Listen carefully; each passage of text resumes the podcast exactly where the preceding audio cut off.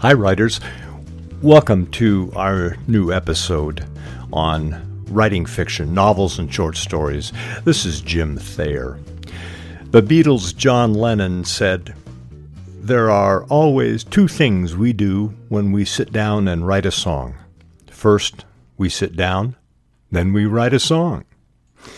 That was John Lennon. I hope there's more to it than that, and I think there is.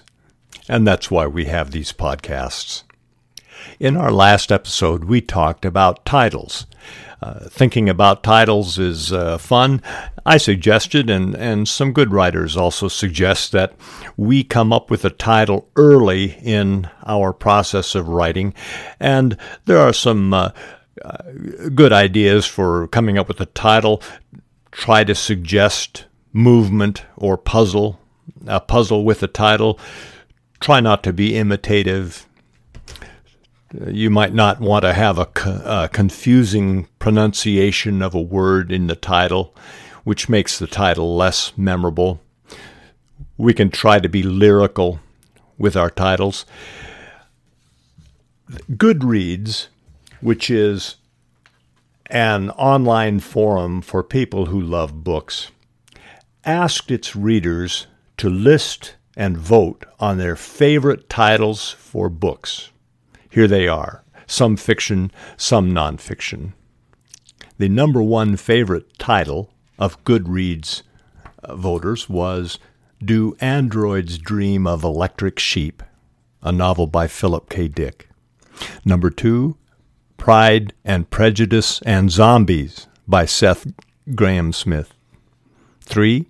Something Wicked This Way Comes by Ray Bradbury. I've always loved that title. It's a wonderful novel, too. 4. The Hitchhiker's Guide to the Galaxy by Douglas Adams. 5. I Was Told There'd Be Cake by Sloane Crosley. 6. The Curious Incident of the Dog in the Night by Mark Haddon. 7. The Hollow Chocolate Bunnies of the Apocalypse by Robert Rankin. 8. Eats, Shoots, and Leaves The Zero Tolerance Approach to Punctuation. That's a wonderful book. It's by Lynn Truss. 9. Are You There, Vodka? It's Me, Chelsea by Chelsea Handler. And 10. To Kill a Mockingbird by Harper Lee.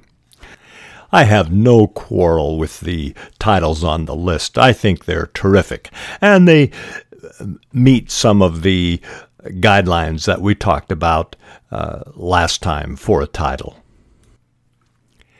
I like coming across words I don't know. I've never heard of one. Uh, I've never heard of that word. Michael Dirda, in an article called The Horror, The Horror, H.P. Lovecraft enters the American canon. Talks about the word shamanstvo. Michael Dirda writes, But what makes H.P. Lovecraft so overwhelming, sympathetic to readers isn't his sometimes overheated prose. What matters is that he possesses the storyteller's greatest gift, the one Nabokov called shamanstvo, the enchanter quality. This narrative sorcery der- derives, to a great extent, from Lovecraft's mastery of atmosphere. Read almost any story's opening sentence, quietly suggested, suggestive of a world suddenly grown uncanny, and the spell is cast. Michael Dirda then offers these first sentences from Lovecraft's stories that show the enchanter quality. When a traveler in north central Massachusetts takes the wrong fork at the junction of Aylesbury Pike just beyond Dean's Corners, he comes upon a lonely and curious country. That's the opening sentence of Lovecraft's story, The Dunwich Horror. Here's another one. I am forced into speech because men of science have refused to follow my advice without knowing why. That's the first sentence of At the Mountains of Madness. Here's another one, this one from Lovecraft's story, The Color Out of Space.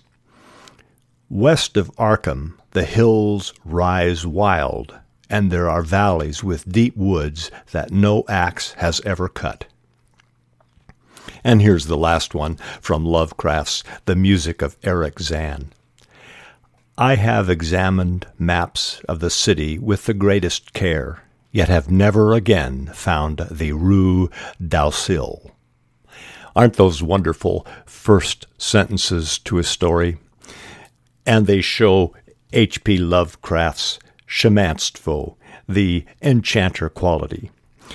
I'd like to think we can do that too. Put the enchanter quality into our first sentence and to the rest of the novel or short story. We have talked in the past about the importance of detail. A key to good writing is to be specific, definite, and concrete, as Strunk and White set it out.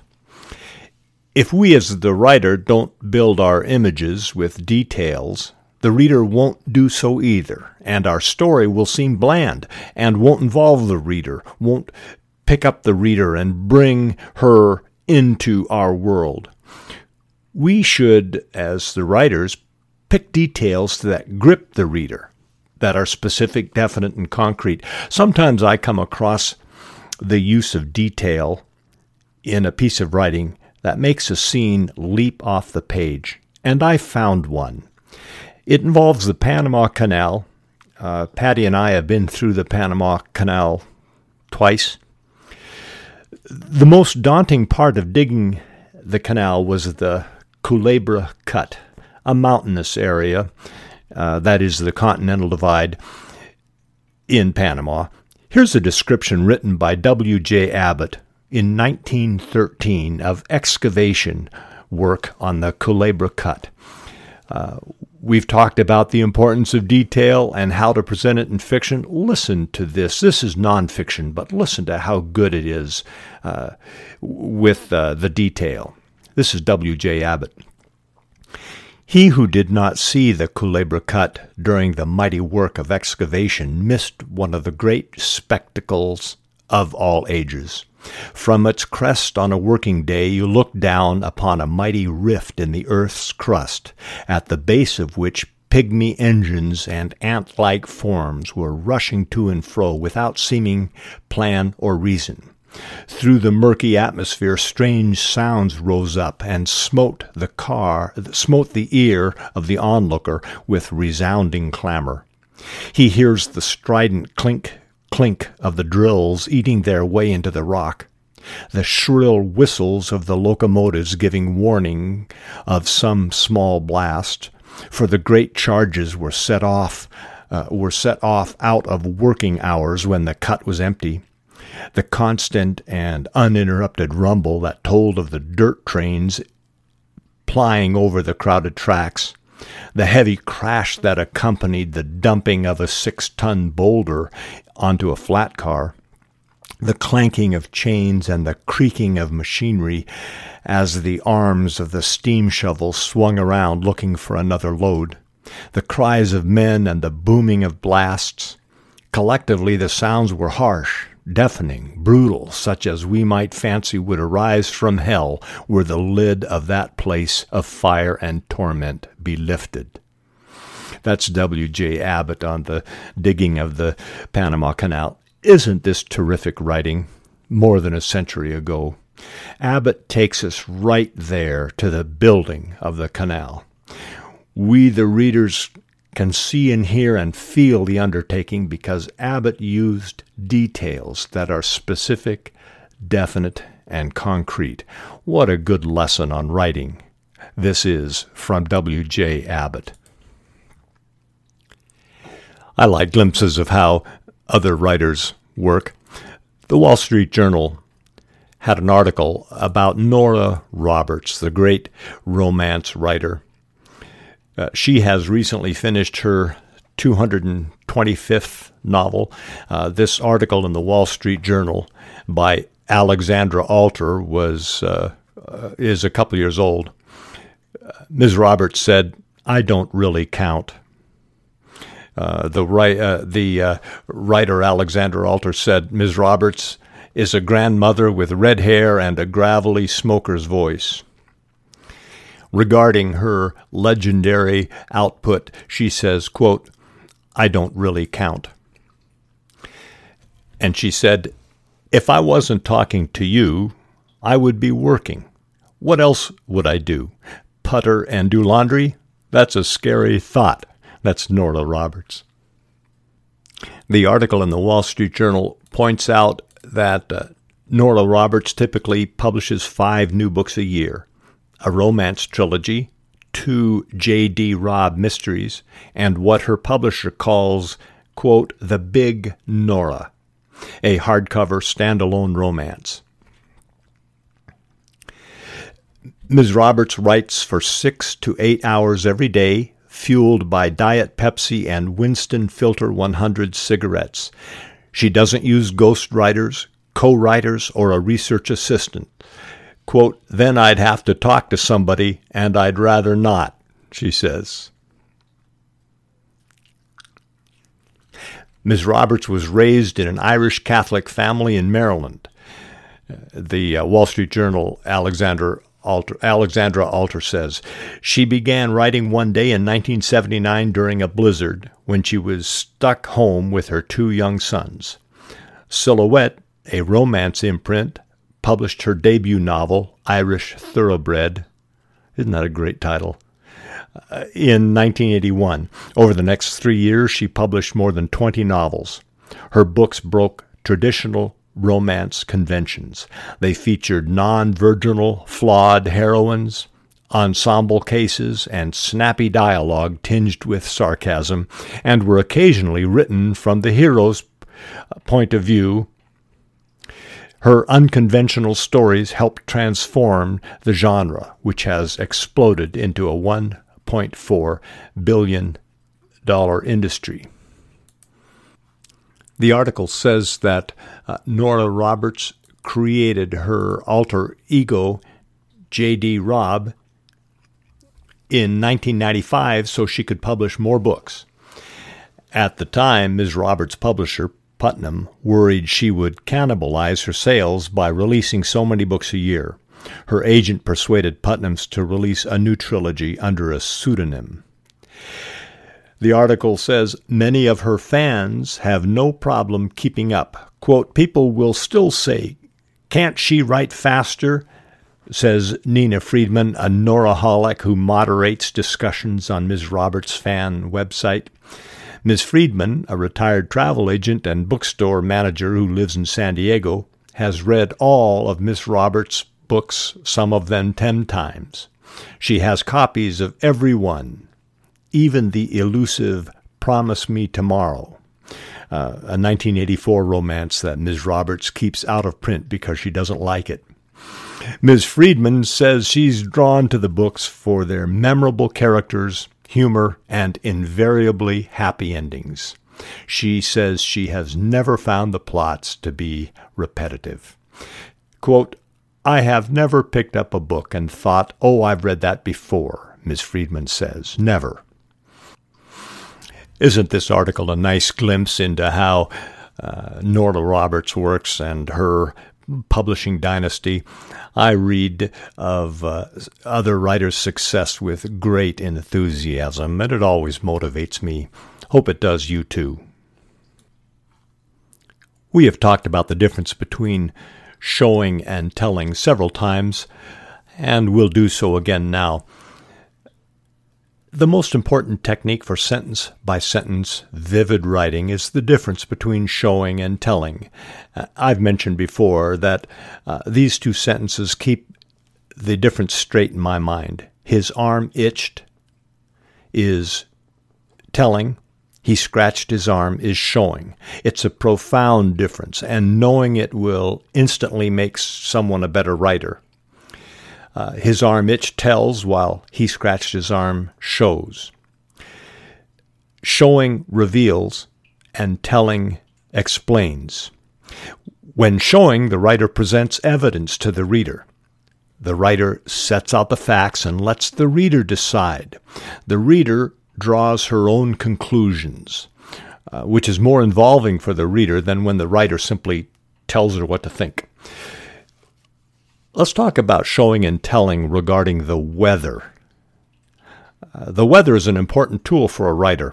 Rain and fog can add gloom to a story, and sunshine and rainbows may lift the tone. Weather can also ramp up a plot by adding danger. In uh, seafaring novels, storms punish the characters. A protagonist crossing the desert will be tested by the heat or flash floods. An icy street will cause car crashes, droughts, hurricanes, floods, snowstorms. These are strong plot points for writers uh, provided by the weather. We as writers can show or tell about the weather. In other words, we can write uh, about it in a weak way or a strong way. Here are some examples of that. Here's telling a storm was coming. Here's showing the same thing. Black clouds in the southwest were getting closer. Here, the writer has provided evidence and is going to let the reader decide a storm is coming. Here's a tell version Ice covered the sidewalk.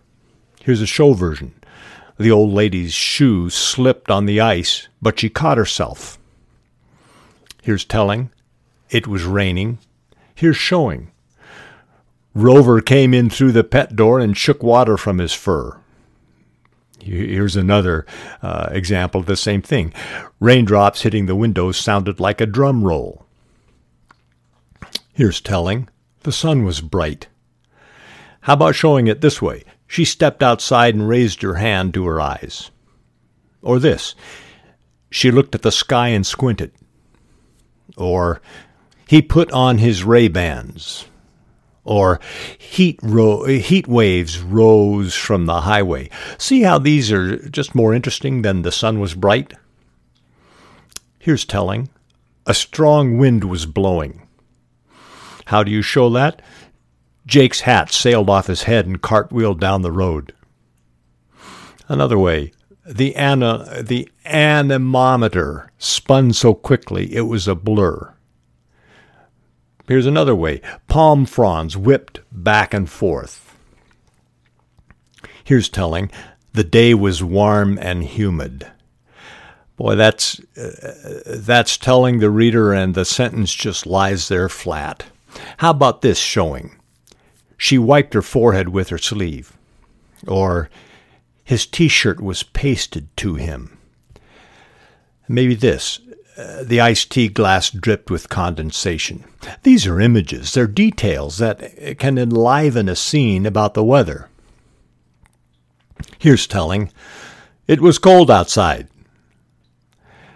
Well, this is stronger, yeah, showing he could see his own breath or ice crystals hung from his beard. Or this, she scraped ice from the windshield with a credit card. Here's the last example of, of showing and telling about the weather. Here's a telling version. It had snowed heavily during the night. Here's showing. She shoveled snow from the sidewalk. Here's another way. The mailbox was hidden under snow. And yet another way, a city snowplow sped past, throwing an arc of snow onto parked cars. These examples show details. They show, they reveal about the weather. They take the reader right into the scene by providing evidence of the weather that uh, the reader can come to her own conclusion. Now, the weather is hot, or it's cold, or it's dry. We've given evidence to the reader by showing rather than telling. Showing rather than telling about the weather is a strong technique, and maybe it's not too hard, but what about inside the character's mind, the character's personality or mood? How do we show rather than tell about that. Readers remember vivid characters long after the intricacies of a novel's plot have been forgotten. Uh, Scarlett O'Hara, Don Corleone, and Frodo Baggins remain with us even after many of their adventures have faded from our minds. I think the most common failure to show rather than tell, and in fact it's quite common among new writers and, and some experienced writers, involves the characters' minds. It's so easy for the writer to say Gwen was concerned, or he was happy, or she was nervous, or Janet had a migraine. Here's a sentence that has two phrases of telling. She read the page and thought it was funny. This is the same information shown. Her eyes moved across the page and she laughed. Uh, the brain is, uh, our brains are silent. At least mine is. But even so, it isn't necessary to go inside the character's brain to indicate what she's thinking, or how happy she is, or whether she's a lunatic. Here's some examples on how to show what's in a character's mind, what's in her head. Here's the telling version Carson was belligerent. How do you show that? What's your problem? Carson asked, raising a fist. Isn't that better? We learn all about Carson being belligerent, except it's an image and dialogue. Here's a telling version. He tended to be forgetful. Well, that sentence lies there flat. It's telling. How do you show? He wandered the house searching for his keys and his hat. Here's another way. He placed the cowboy hat on his head and walked toward the door. He turned to his wife, Honey, have you seen my hat? I did that once. It's this this example's from experience. Here's a telling version. He was claustrophobic. How do you show that? Somebody get me out of here, please. I I can't please. Here's another version. Inside the elevator, Branson gulped air and wiped his sweaty hands on his pants. Isn't that better than he was claustrophobic? Here's uh, telling. He was a kleptomaniac. How do you show that? When she wasn't looking, he lifted the coin from the bureau and slipped it into his pocket. Here's a telling. She was vain. Boy, that is a vanilla sentence. How do you show she was vain? She studied herself in the mirror, then smiled. Isn't that a great image of vanity? Here's another way to show vanity. Hanging on the walls of Marine's den were six framed photos of herself. What a great image, showing vanity. Here's telling Porter was a slob. How do you show that? Well, that's easy. One of Porter's shirt tails hung out, and his flip flops were different colors. Here's another way Porter wiped his nose with his sleeve. I haven't done that for years. Here's a telling version. She was conceited. That's telling. It explains rather than reveals. Here's showing, revealing. She looked down her nose at him. Here's another way. Zircon? She shook her head. I couldn't bear to wear faux diamonds. Here's a telling. Mrs. Patterson was thrifty. That is a dull sentence. How do you show that? Mrs. Patterson dug into her purse and brought out and brought out five grocery coupons. Well, that's not a riveting sentence, but at least it shows that she's uh, thrifty. It gives an image with some motion. Here's another way to show Mrs. Patterson was thrifty. Do you know where the day old bakery is? she asked. Here's another way. Mrs. Patterson stopped pumping gas when the dial read $10. Here is a flat telling sentence. Abramson was rude. How do you show that? That's easy. Get out of here, Abramson said. I don't want to see you again. Or you could do it this way, showing Abramson slammed the door. Or you can do it with dialogue. Here's showing he's, he's rude. Quote, Look at that idiot. Here's telling Beth was afraid of heights. That sentence just lies there. Flat. It's telling. How do you show? Beth gripped the rail so tightly her knuckles turned white. Isn't that better? It's an image. Here's another way. Quote, Come on, Beth. A Ferris, a Ferris wheel is perfectly safe. You've shown with dialogue her friend has to coax her onto the Ferris wheel. Here's telling. He was superstitious. How do you show that? I think he'll hit a home run. Stan knocked three times on the wood backrest. Here's another way to show. The black cat stared at him. He backed away.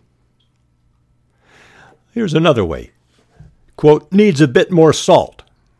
He threw a pinch of salt over his shoulder before sprinkling some on the steak. What if the situation doesn't allow us to show rather than tell these personality traits or moods? We can probably save it for later when we can show. I hope we can make showing rather than telling our default mode of writing. I've tried hard to over the years and hope you will too. We are at the end of this podcast. I'm sure glad you were along for it. I will see you next time. This is Jim Thayer, and until then, please keep tapping those keys.